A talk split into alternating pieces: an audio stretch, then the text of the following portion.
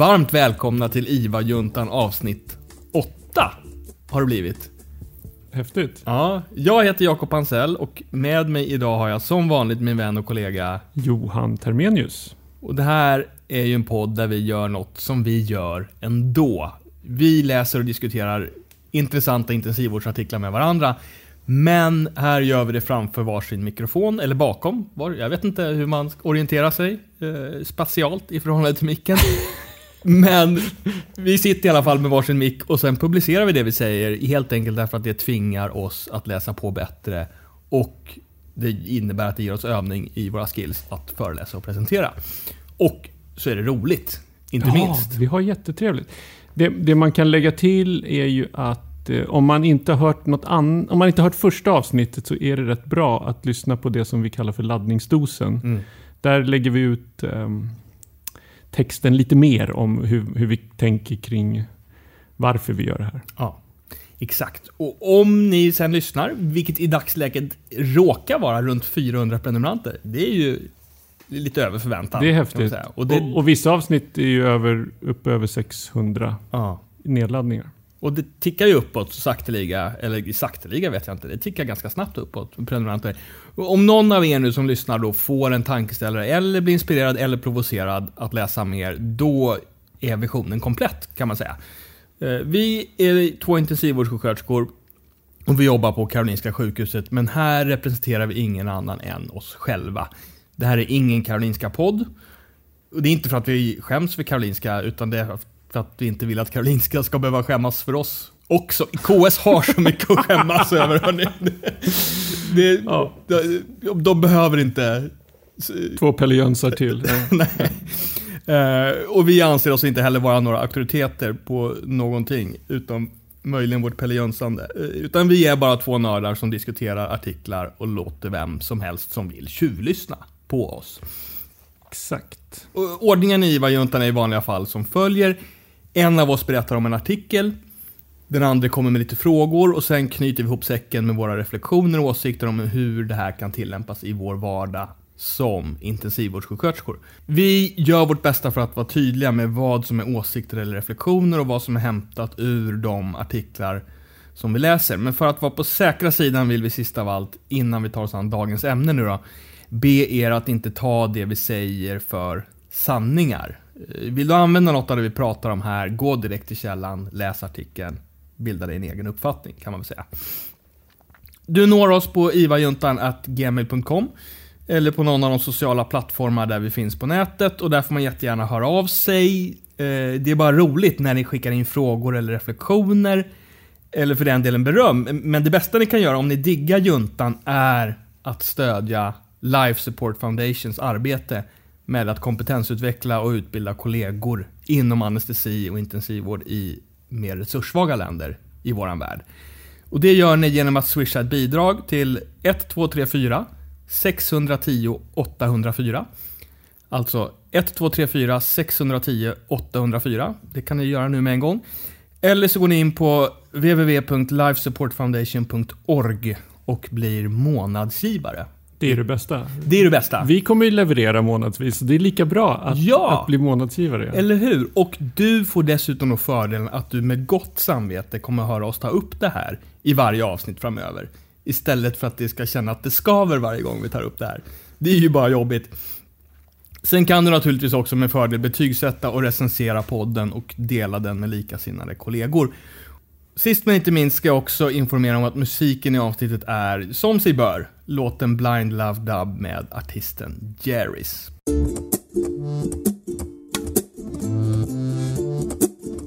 Johan, det var ju din tur idag. Jajamän. Och jag, jag är taggad på det här ämnet, för du har valt en artikel som jag hade plockat om inte du hunnit före. Det handlar nämligen om ett problem som jag har stött på mer än en gång bedside och faktiskt börjat klura på en lösning, men inte hunnit så mycket längre än till någon slags oerhört flyktig idé. Och nu för någon månad sedan kommer just då den här reviewen som beskriver den där idén, fast här är människor som faktiskt har gjort någonting av det och folk som faktiskt har studerat det här. Och det det här handlar om är att eh, skatta eller mäta ventrikelretention med ultraljud. Mm. Och jag har ju varit med om mer än en gång att man har stått och dragit den där retentionskontrollen och får inte upp någonting eller får upp lite grann bara. Och sen en stund senare kräks patienten. För det var faktiskt retention, men man fick inte upp det där. I synnerhet med NAVA-sonder. Det var problemet förr, men ja, jag tror att det kanske har löst sig. Men jag håller med. Och då har jag ju funderat på vad borde man, eftersom jag är ultraljudsnörd, så tänkte jag ju det här borde man väl banne mig kunna titta på med ultraljud. Så långt sträckte sig min idé. Jag kommer inte ofta så mycket längre än så i mina projekt.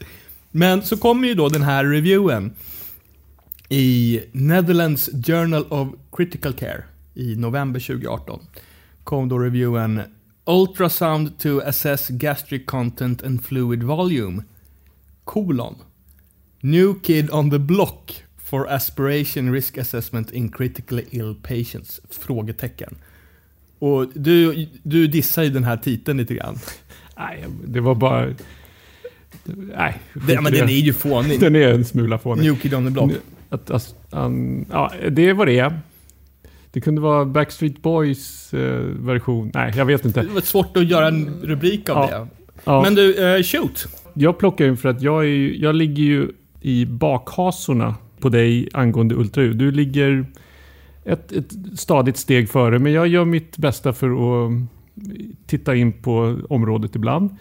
Jag har också kommit ihåg tillfällen där vi har framför allt tillfällen där vi ska intubera någon och då är det jätteviktigt att veta eller det, man vill veta men hittills har vi inte kunnat veta. Eller skulle man kunna stoppa eller skulle man behöva stoppa ner en V-sond före för att utrymma en eventuell eh, stor ventrikelretention som då kan bli farlig när man söver någon. Så jag eh, tänkte på det här. Jag, jag, I min enfald så tänkte jag att vad fasen kan vi kan vi titta på urinblåsan så borde vi kunna titta på ventrikeln. Det, hur svårt kan det vara? Mm. Och det var väl inte så enfaldigt? Nej, men det var det är inte fullt lika enkelt som att bara ta eh, bladderscannen och rikta den upp mot ventrikeln och sen få en volym. Det är inte fullt så enkelt. Men, men inte så värst mycket svårare om man har en lite fräsigare ultraljudsapparat. Mm. Det vill säga en vanlig ultraljud, alltså sånt som kan göra hjärta och lungor och lever och sådär. Mm.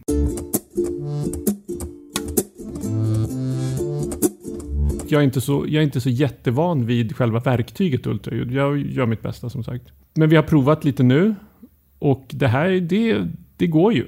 Mm. Eh, Det går och vi vände och vred på oss och, och kunde hit, ibland se mycket och ibland se lite och så vidare.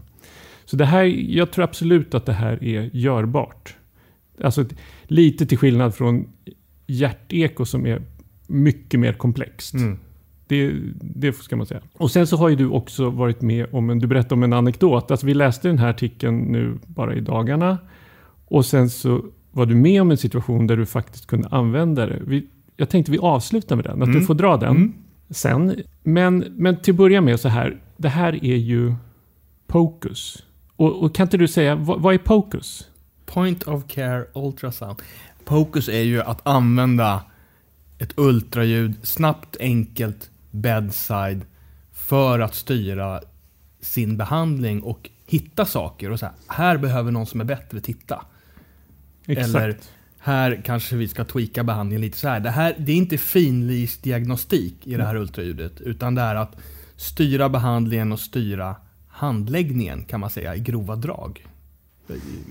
Kan du skriva under på Ja, den? precis. Alltså jag, som jag tänkte mig, så alltså, grunden för hela POCUS är väl ändå hjärteko? Eller? Ja, det är väl där det har Det där det har tagit fart, eller där det, de tar språng i det. Och sen så har det vidgat sig, att någon fria hjärnor har börjat tänka, men vänta, kan vi inte göra så här också? Mm. Det är ju som att tjuvkika in i kroppen. Liksom. Alltså man, behöver inte de här, man behöver inte göra en CT alltid för alla grejer. Ja. Eh, men, så vi har ju något så här begrepp mellan oss att vi kör ett... eh, Alltså vi, vi ordinerar, eller vi kan, man kan köra ett fuleko, det vill säga någon som du som är bra på det här och ehm, rätt många läkare på kliniken eh, kan hitta viktiga grejer och sen så kan man göra ett fineko. Alltså det vill säga att man skickar remiss till Thorax labb och de kommer och de är ju ljusår skickligare. Mm. Men, att, men det är liksom good enough kan man säga. Men egentligen skulle man inte kunna säga att just bladderscan, Mm. eh, kärldoppler som vi tar på, på perifera kärl, alltså artärer, det är väl också Det är ultraljud. Det är, ja, det är ultraljud. Alltså, och det, man kan väl kalla det, men det är kanske inte den, det man tänker på när man tänker på POCUS. Eh, men sen så blir det ju då fler och fler. Alltså, det är väldigt etablerat för kärlaccess, alltså när man sticker för CVK. Vi ska börja titta på för perifera kärl också. Och det är ju ganska många kollegor på andra sjukhus som Mm. gör. Mm. Så det är, inga, det är inga... Men också när man ska blockera nerver. Mm. Det gör inte vi, men eh, framförallt eh, perioperativt. Eh, lungultraljud tittar vi på mycket och försöker lära oss. Även diafragma.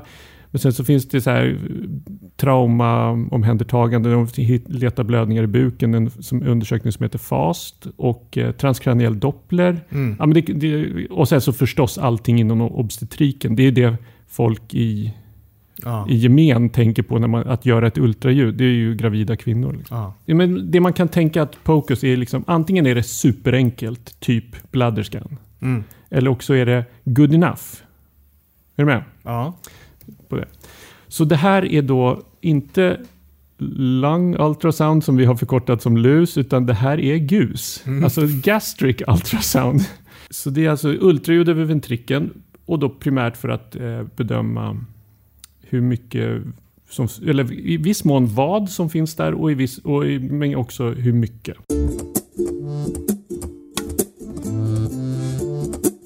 Så varför ska vi då göra det här? Jo, jo men framförallt patienter som vi ska intubera akut. Då är det ju väldigt viktigt att veta om det står något i ventrikeln. Alltså om det finns vätska eller mat eller så.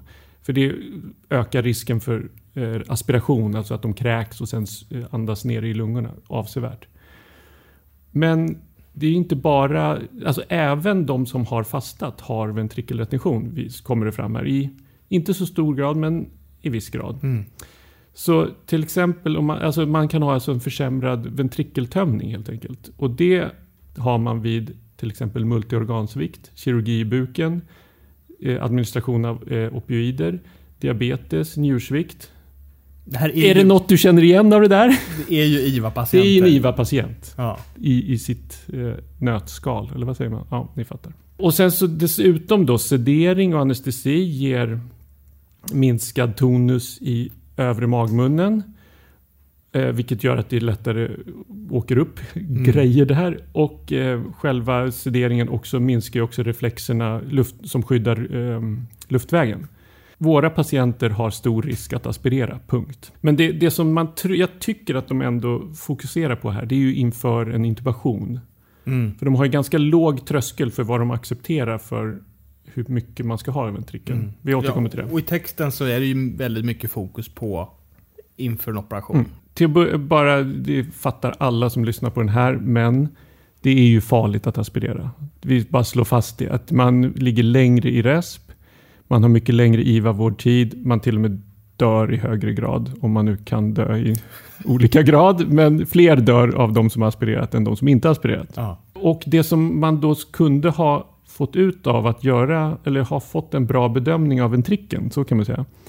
Det skulle vara att man skulle då kunna ändra sin anestetiska approach till den, eller teknik. Alltså det vill säga man kanske skulle gett en, eh, lagt ner en V-sond först för att, eller kanske ännu mer ha hög huvudända eller ja. Och, och den vanligaste orsaken till aspiration är att man har för mycket i ventrikeln helt enkelt. Mm. Så, men nu kommer vi till ett begrepp som vi kanske kommer, eller till ett moment menar jag, som vi kanske kommer återkomma till. Det, det slog mig när jag sa, vi, ska ha en anatomi-recap. Det behövde jag, ska jag säga. Ja, ja, det här är ju... Vi kanske ska ha det varje junta, att vi tittar på ett, ja, för jag är inte så vass på anatomi, ska jag säga. Vi Ja, kan- det här är ju svårt i en podcast. Men vi kanske ska ta upp något, ett litet snabbmoment bara. Det här är det. Ja, vi får se. Anatomi-recap. Bum, bum, bum, bum. Mm, vi behöver en jingle på den. Ja.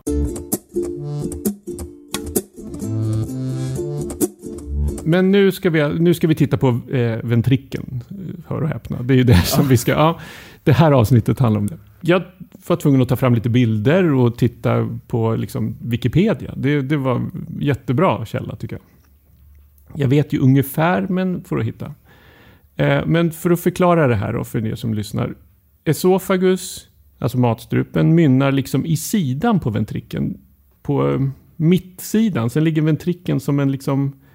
Hur skulle du förklara den? Den är som en korv utanpå. En liten förtjockad korv. Mm. Och den bullen upp då. Som, den heter då fundus. Och sen så själva mittdelen, innan den svänger in mot mitten igen så att säga, heter då corpus. Och sen så när den svänger in heter då antrum. Och det är antrum vi kommer fokusera väldigt mycket på. För och sen efter antrum så går den ut i duodenum och så, sen så fortsätter det ut i tunntarmen. Fram till så täcker levern ganska mycket av den övre delen.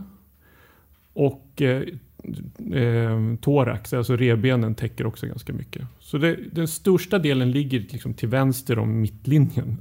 Mm. Och sen svänger den in mot mitten. Det var dagens anatomi-recap.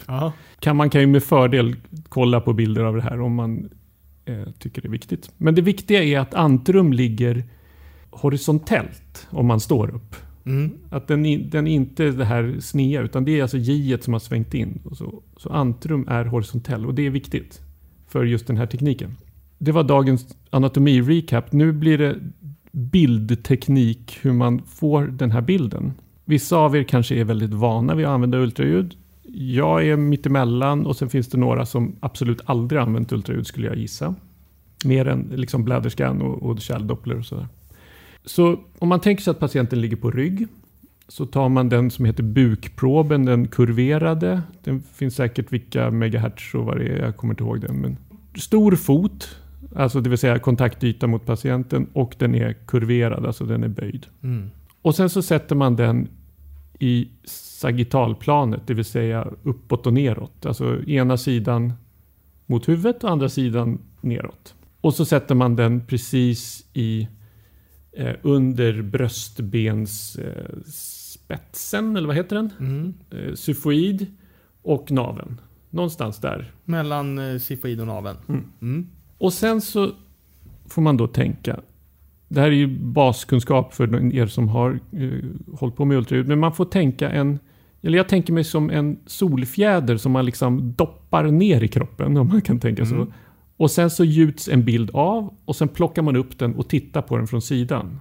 Funkar den eh, liknelsen? Ja, ja, det kan man säga. Bara det att den där bilden är rörlig. Så, Jo. Det är den ju. Men tänk att du sticker in en tårtspa, eller snarare en solfjäder, och Mm. så tittar du på solfjädern från sidan. Från sidan. Ja.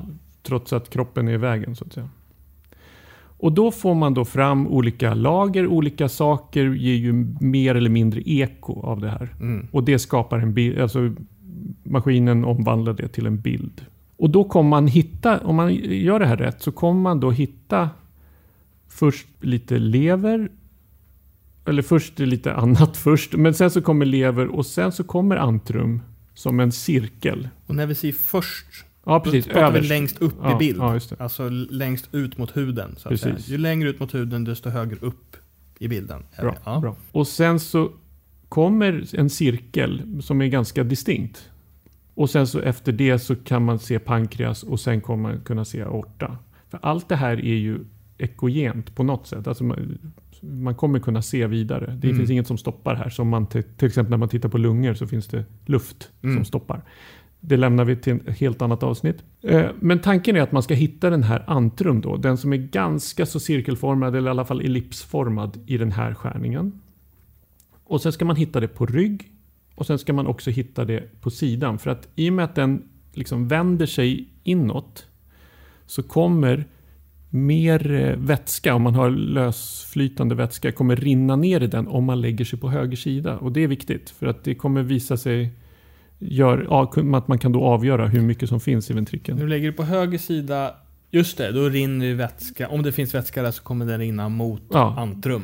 Precis, mot Mm. distala eh, antrum där Mm. den snart ska gå ut i duodenum så att säga. Nedre magmunnen. helt Mm. Kanske är vi med på banan. Jag hoppas det. Man kan, alltså för en, alltså för en gångs skull höll jag på att säga. Jag rekommenderar att ni tittar på den här artikeln, för här får man ju se bilder också. Om ni är intresserade av att köra det här.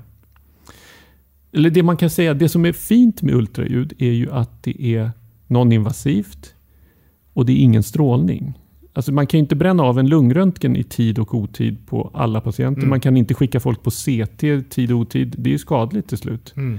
Men det här finns inga som helst risker. Eller den enda risken som jag ser med ultraljud är att man drar fel slutsatser av sina bilder. Men Mm. det är ju en övningsfråga. Och en sorts eh, ödmjukhetsfråga, Mm. om man får uttrycka det så.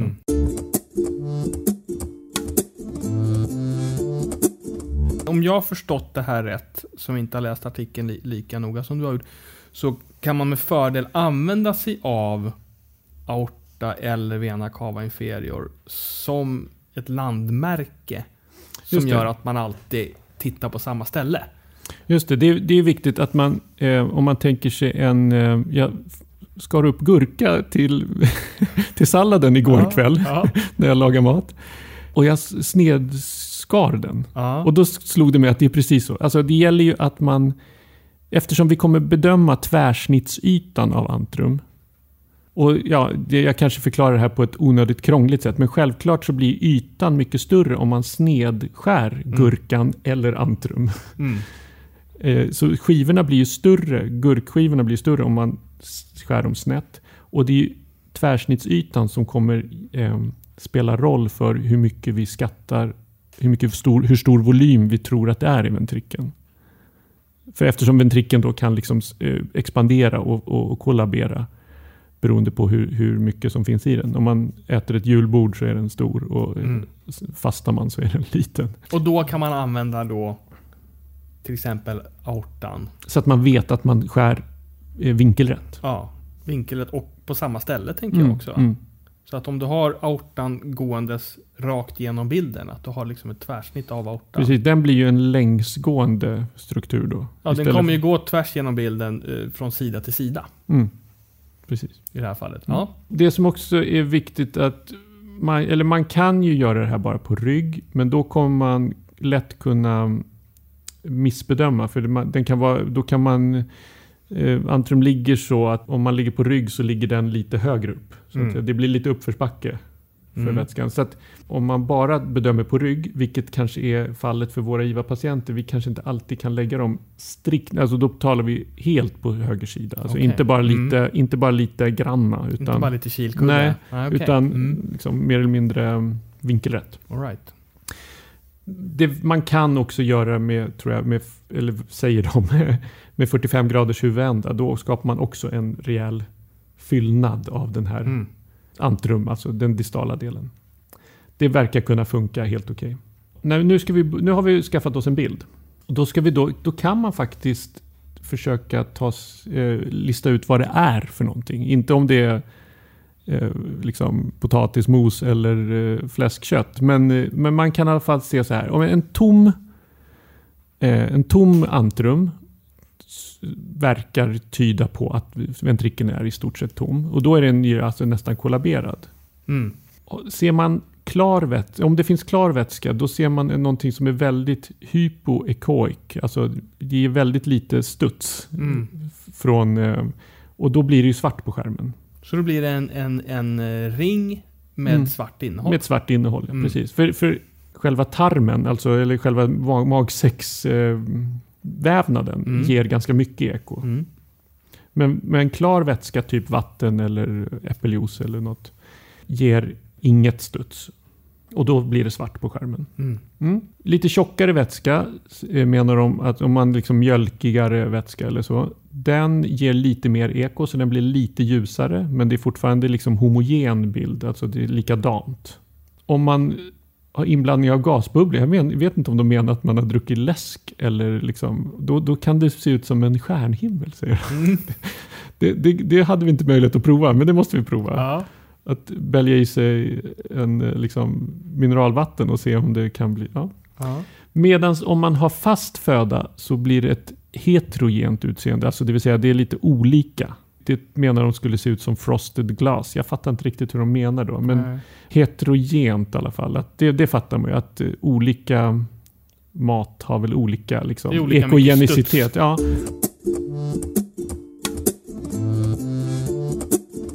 Det är väl en sak att bedöma. Men det som är kanske ännu viktigare är hur mycket då? Mm.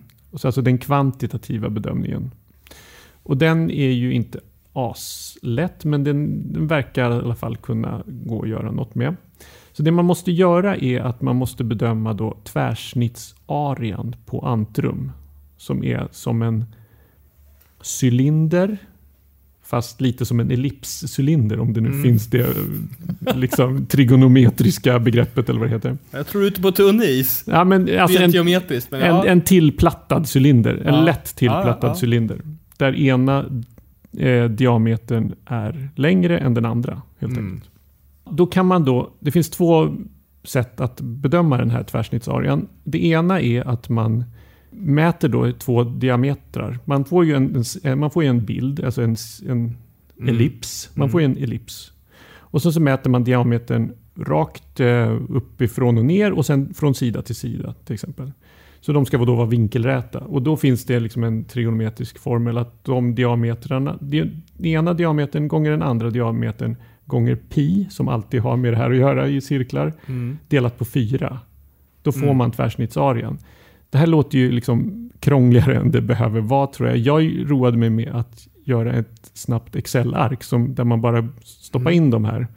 Så då kunde jag räkna ut dem. Liksom man bara tog olika diametrar och stoppade in så fick man tvärsnittsarean. De flesta ekomaskiner har väl en sån här uh, tracing caliper eller vad det Mm. heter. Alltså att man bara ritar, man tar en freeze frame Mm. och sen så ritar man med en markör och sen Ja. så räknar den ut arean. Man brukar klicka på trace, Ja, heter det nog oftast tror jag. Och så går du bara och ställer dig någonstans i kanten och så klickar du och så scrollar du liksom, ja, ritar du runt och sen klickar du när du har ritat runt. Och Och då- då, får du en, en aria. Så då har du ingen formel. Så det kanske är... Ja. Och då får du arean. Men då, nu har vi arean alltså. Och sen så ska vi då bedöma volymen i hela ventrikeln. Mm. Och då eh, finns det två varianter som de tar upp i den här. Det ena är Bouvets modell och det andra är Perlas modell. För att, de har hittat olika sätt. Eh, Bouvet funkar tydligen i semisittande, eller vad man säger. Alltså, Mhm. alltså hö, hög huvudända, alltså Ja. 45 grader. Upp till 250 milliliter.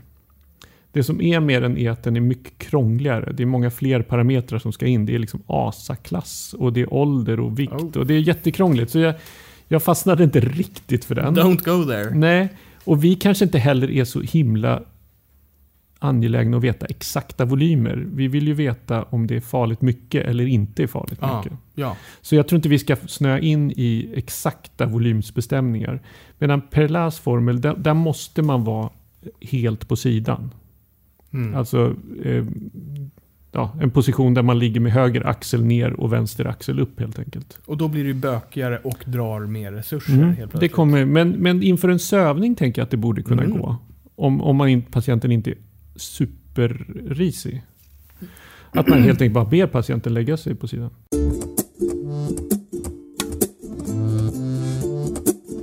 Sen så håller de på och jiddrar om vad som ska vara gold standard. För man vet ju aldrig riktigt. Alltså, vad, om- om vi skattar med ultraljud och sen så måste vi ta reda på vad, vad det faktiskt är. Mm. Och då har de, alltså att suga i en vanlig V-sond föreslås. Det har jag, jag har försökt leta men jag har, jag har hört av tillförlitliga källor men jag kan inte hitta den referensen att det är helt värdelöst som, som Mm. skattning av ventrikelinnehåll. Eh, den andra är gastroskopi, att man går ner med en Mm. kamera och suger. Det, det kommer inte vi göra så här bara Nej. för att ta reda på. Det tredje är CT. Och det måste ju vara att man bara har ehm, att man haft en annan anledning att göra en Ja. CT får jag hoppas. Ja. För att bara göra det för att skatta ventrikelretention, det tycker jag är tvivelaktigt. ja, det känns ju nästan svårt att motivera Mm. etiskt. Ja, så jag hoppas att de ändå hade en anledning. Och de kanske, patienter, kanske så här, patienter som skulle på CT gjorde man en ventrikelskattning på och sen så tittade man på CT också. Alltså efter vad det nu var, lungor och buk. Och sen så tittade man också på det här. Mm. Jag hoppas att det var så för patienternas skull. Det är inte ofarligt med CT. Ja, men det- de, för att inte snöa in i exakt, exakta mått, om det är 320 eller 280, det spelar väldigt liten roll för oss. Så har man tänkt sig en så här semikvantitativ metod där man delar in det i grader. Alltså grad 0, grad 1, grad 2. Och då ska man tänka sig att grad 0, då är det antrum verkar tom på rygg och på höger sida. Mm. Det vill säga, då, har man, då är man nog eh, i stort sett tom i, i ventrikeln. Eh, grad 1 är att antrum verkar tom på rygg men klar vätska syns på när man ligger på sidan. Mm. Det vill säga ganska svart, den här som vi beskrev. Och sen så grad 2 är att klar vätska syns på både rygg och på sidan. Då är man nog eh, at risk som de säger. Mm. Att man har för mycket, eller man, mer än vad som är bra. Så 0 och 1 är nog helt okej att intubera någon. Det vill säga man ser ingenting på rygg. Kan man säga och sammanfatta det som. Och grad 2 är, är nog eh, ett problem Mm. på ett eller annat sätt som man ska ta hänsyn till. Jag tror inte man behöver räkna på volymerna utan man ska skatta antrum och sen så få en feeling för Mm. yt, alltså tvärsnittsytan. Och, och sen så vi- vilken tvärsnittsyta som är farlig så att säga. Ja, det är ju genvägen här. Ja, Att precis. Så- Skita i att räkna på volymer. Precis, precis. Utan man bara skattar ytan och ser, om den är stor så är nog volymen stor. Mm. Mm. För då blir det ju egentligen bara att, att lära sig hur lägger jag på proben, Mm. vilka landmärken ska jag titta efter och hur stor är antrum Mm. när jag har hittat rätt Mm. ställe. Och då behöver man inte räkna på volymerna. Och då Exakt. är, är det ju faktiskt något som är ganska lätt att lära sig, tänker Mm, jag. jag tänker det. Att man har någon sorts cut-off på hur Mm. stor antrum får vara i Mm. tvärsnitt. Alltså.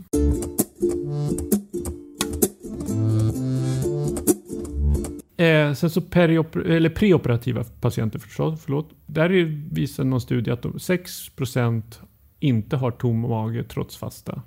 Sen kommer vi kanske till vår favoritgrupp, eller på att säga, men vår, eh, där är mest relevant för oss. Det är de critically ill patienterna. Mm. Så, och de, där har man då jämfört med CT. Och där, det är ju, då tänker jag att det måste vara de som, ja, enligt tidigare resonemang, de som ändå gjorde CT. Tänker jag. Men jag Mm. vet inte, det framkommer inte. Där visar de att, att de blandar ju liksom kvadratcentimeter och kv- kvadratmillimeter. Men där ser man att det låter väldigt lite, men 3,6 blir det ju då kvadratcentimeter. Om man har mer än 3,6 då har man nog en volym som är högre än 0,8 milliliter per kilo. Eh, det vill säga så väger man 70, det är ju bara 50 milliliter eller Mm. någonting i den stilen. Mm. Det, det är ju inför en intubation man tänker så. 50 milliliter när man väl är intuberad och, och sondmatas är ju inget problem. Mm. Vi har en gräns i vårt PM på 200 milliliter. Och då räknade jag ut ungefär, det har man om man har ungefär 5 gånger 4 centimeter eller 50 gånger 40 i antrum. Millimeter, ja. Ja, millimeter i Mm. antrum. Då har man en tvärsnittsyta på ungefär 15 kvadratcentimeter. Mm. Då har man ungefär 200 milliliter. Mm. Det är, något, det, det är nog en av de liksom, benchmark-siffror man, man kan ta med sig härifrån. Mm.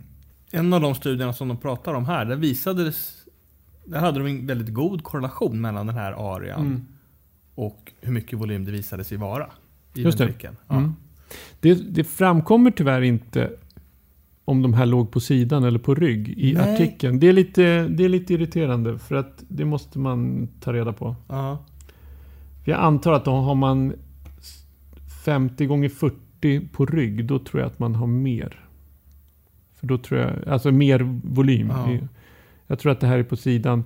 Men vi måste, ja det kommer senare, men vi måste titta på eh, vad som gäller för höjd huvudända. För det kan vi nästan alltid åstadkomma. Alltså Mm. 45 grader Mm. en liten stund. Mm. Sen så tar de också upp det som ett eh, mångsidigt redskap, versatile tool. Alltså Mm. att man också kan använda det som vid placering av V-sond. Just det.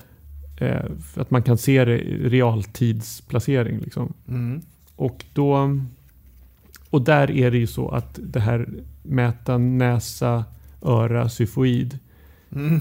Funkar inte. Nej. Det, det, det hittade jag tre referenser på. Eller något sånt. Ja. De, vi, kan väl, vi kan bifoga dem, men det, det tror jag man kan hitta själv Ja. också. Det, det ger väl en något sånär fingervisning.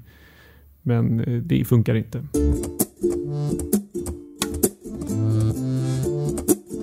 Och sen så kommer den stora frågan då. Hur användbart är det här? Och är det lätt att lära sig? Ja. Hos friska, patient, eller hos friska patienter så kunde folk som nog hade viss ultraljudsvana i alla fall. De 100% hittade an tror jag. Mm. 100%. Hos sjuka så var det lite färre, det står 90 till 100. Jag, jag har inte läst studierna som de refererar Mm. till men ja, ni hör, det, det borde inte vara så svårt och hittar man det inte så gör man väl inte, då får man väl gå på sin vanliga väg. Man har, hittar väldigt små variationer i hur man skattar, Mm. alltså bortåt 10 milliliter. Det är ju skitsamma. Mm. Det var en liten studie på folk som hade ultraljudsvana. Att man behövde ungefär 33 övningsmätningar. Eller ungefär, de sa. Man behövde, Mm.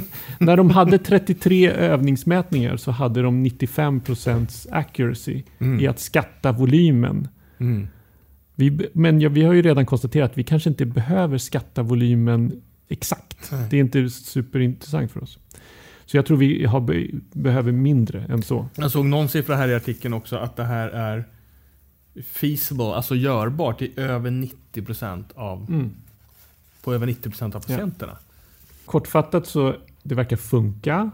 Det är ganska lätt att lära sig. Det är ganska lätt att göra samma, alltså olika personer får ungefär samma bedömning. Eh, Gör, gör samma bedömning. Men ja, som vanligt, mer studier behövs Mm. för att göra det här. Cochrane vill inte kalla det här för en standardmetod ännu. Nej men de vill ju inte kalla någonting för standard höll jag på att säga. Nej. Det, det lämnar vi därhen. Begränsningarna då? Det är att man kan, om man inte som vi pratade om de här landmärkena som aorta och, och så. Att man kanske tiltar proben, alltså lite för mycket Mm. och då snedskär ytan precis som vi har pratat om. Och då, ska, då blir det en överskattning av tvärsnittsytan och därmed vol- volymen.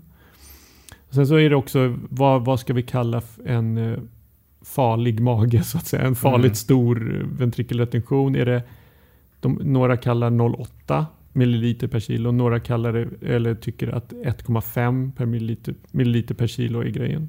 Jag vet inte. Sen så funkar det ju inte om man har onormal anatomi, om man har haft eh, kirurgi i det här området. Det ska man vara försiktig med. Och sen så är det det här med att vi har svårt att vända våra patienter på Mm. höger sida. Det Mm. kommer vara det, kom, det är ett problem som, Mm. vi, som vi måste titta på. Jag Ja. tänker ju så här med de här begränsningarna att ja, om du snedskär då kommer du överskatta. Mm, det går inte att underskatta. Du kommer inte göra fel åt fel håll. Nej, man gör fel åt du rätt kommer håll. göra Mm. smarta fel. Mm, säkra fel. De fel du gör är att du kommer vara mer försiktig. Ja. Det, det är ju en, det är skönt att det är svårt att, att göra fel fel. Mm. Utan göra rätt fel. Vad tänker du in i framtiden här Johan? Ja, det är den frågan vi tar. Ja. Alltid. Och den här artikeln är så artig så att de har eh, en rubrik som heter Framtiden. Eller Ja, Future det, det är Research. fint. Ja. Det är fint. De, är, de har ju liksom anpassat sig till juntans format. Det är, Ja. väldigt, det är väldigt artigt av dem. Ja, jag är ödmjuk. Nej, men framförallt så vill de ha en bättre cut-off för... Om man kan hitta en cut-off i ryggläge, det vore så bra. Mm. Mm. Eh, eller om så här, halvuppsittande, semi-upprest position. Liksom. Det vore väldigt eh, användbart för oss. Så att man slapp eh, vicka runt på en patient som redan är kanonsjuk. Då. Mm. Och eh, vad som ska gälla för en patient som matas med eh, enteral nutrition. Om det, ja, hur vi ska tänka kring det. Men kanske ska vi ha, tit- titta på den där, vad, vad så här, 15 cent- kvadratcentimeter Mm. ungefär. Och sen så är det ju liksom, de har ju bara tittat på sekundära mått om man säger så.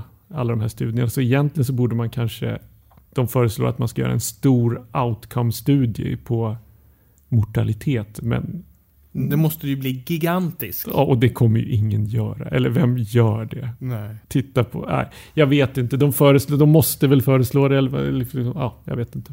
Jag vet inte om det kommer hända. Så det kan jag ju Nej. bara se stjärnorna efter. Men vi får väl... Vi kan göra våra egna småstudier. Alltså att titta på hur folk ser ut och sen så tömma ventrikelretentionen. Det har ju sina begränsningar förstås då med Mm. vesonden. Men ja. Men nu Eh, nu är vi asnyfikna på din Ja. härliga anekdot. Ge oss lite, lite äkta patientnytta här. Ja. Pocus patientnytta. Det här var ju ren så här en passant som man säger. Alltså i förbifarten jag höll på med något annat. Jag stod ju då igår natt med en traumapatient och eh, jag hade tittat på hjärta med ultraljudet. Jag skulle passa på att titta på lungorna också. För det här var bland annat thoraxtrauma. Och, ja, det var mycket så. Och vi, det gick åt mycket vätska. Jag ville se att vi inte började bli blöta på lungorna. Eller vi, patienten började bli blöt på lungorna. Så jag står och tittar på lungan och så tittar jag på vänster sida. Det var svårt att få bra, få bra bilder va? med thoraxskador. Det är förband och det är eh, drän som ligger där och så vidare. Så när jag tittar långt ner på vänster sida så ser jag, här är ju banne mig någon vätska som ligger. Och så fick jag leta lite. För att jag tänkte, har vi en, en pneumo, eh, inte en pneumo utan har vi en hemotorax här som inte upptäckt innan eller sådär. Men det hade vi inte utan jag hittade ju att men, men här går ju faktiskt eh, diafragman ovanför den här vätskan och rör sig ju med andningsrörelserna. Eh, Så det är ju diafragman och vätskan finns under där. Och då tänker ju nästa steg som jag tänker, jag kan ju inte bukultraljud. Jag har ju inte eh, övat det, läst in mig på det. Du kan inte gus. Nej, men jag tänker ju, äh, vänta här nu, är, det är det stora mängder fri vätska i buken? Tänker jag. Men min nästa tanke då är ju, Ja, du menade, jag menade, du menade liksom blödning, alltså typ Ja. fast-aktigt. Ja. Ja. förlåt. jag kan ju inte fast. Men då slår, slås jag ju av nästa tanke i och med att jag, vi precis har läst och diskuterat den här artikeln och börjat bara testa det här på kul. Så tänker jag, men shit, det kanske är en ventrikelretention som jag ser härifrån. Så då slänger jag upp proben här, ja, där man ska lägga den. Så som vi har beskrivit. Så som jag har beskrivit. Letar upp rätt läge. Och eh, ser ju ett antrum som, jag mätte inte på det, jag bara eyeballar som säger. Så jag bara tittar och ser att patienten är i rygg, lite höjd huvudände. Och jag har ett, ett antrum som är hyfsat stort. Vad nu hyfsat stort är. Ja. Men jag ser tydligt, här Ja. finns det en area och det finns vätska i det här. Eh, Jag tittar på patientens V-sondpåse som är tom. Men som då ligger uppe vid huvudet. Så den ligger liksom en bit ovanför ventrikelhöjd. Jag lägger ner den här påsen, eller hänger ner den nedanför på sängen.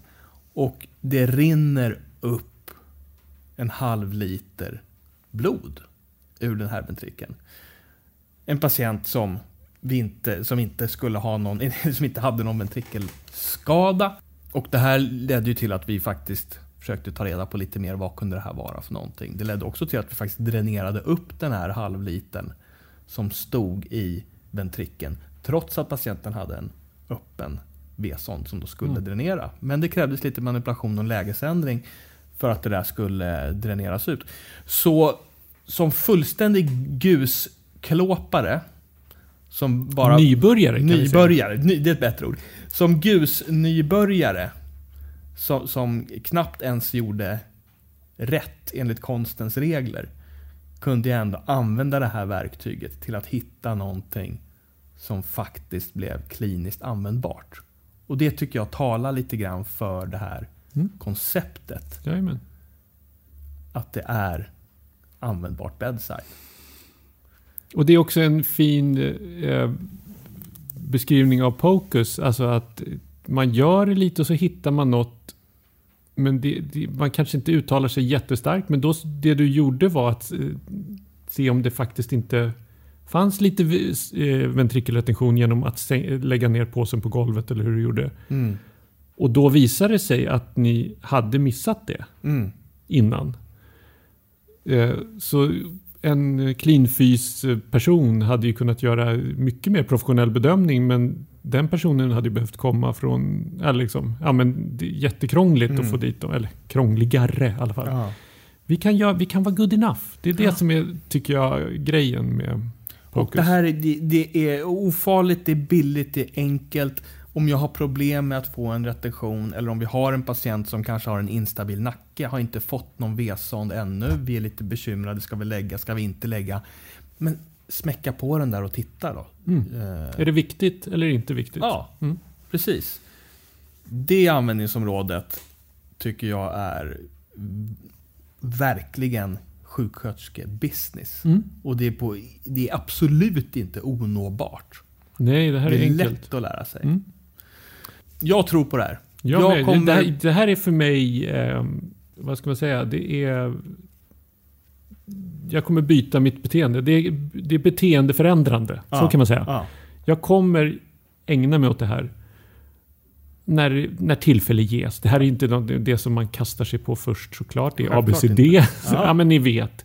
Men varför inte? Ja. Och, och, och att vi börjar ta in den där maskinen till vår... eh, Till, som ett eh, verktyg. Alltså man, man kan tjuvkika in i kroppen på olika sätt. Ja. Och det kommer komma mer av ultraljud i framtiden Ja. i IVA-juntan. Ja, alltså i IVA-juntan definitivt, men även på golvet. Ja, ja, ja, ja. Oh ja, oh ja. Hörru du, jag tänker att vi ska börja avrunda här. Jajamän. Den här frågan ur ett sjuksköterskeperspektiv. Det här är, hela det här grejen Mm, är ur ett sjuksköterskeperspektiv. Vi står där dagligen och håller på med kladda med de där retentionsvolymerna och V-sondarna. V-sondarna? V-sonderna. Det här är sjuksköterskebusiness. Otvivelaktigt. Tycker inte vi behöver dra den så mycket längre än så. Eh, Och vi kommer ganska snart tillbaka igen med ett nytt avsnitt. Och då ska vi prata om sprängskador. Oh. Primära sprängskador. Ja, snacka om utanför komfortzonen. Ja, det är nog inte alls komfortabelt tänker jag att bli sprängd. Nej, men även att det är inte riktigt det vi ser allra mest här i världen. Nej, det är det definitivt inte. Och då blir det ju eh, lite som ett genrep inför vårt första live-gig. Eller hur? Spännande. IVA-juntan live. Ska vi köra om en timme och tre minuter. Ser jag på klockan här nu. Ja, på ett läkarlunchmöte har de bjudit in oss. Ja, Mm. superroligt. Och live-gig kan vi förstås göra om man hör av sig och tycker det verkar käckt. Ja, Det vore väl ja jätteroligt. visst, visst.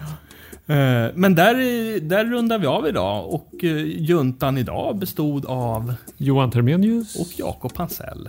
Och vi hörs snart igen. Underbart. Hej hej! Hej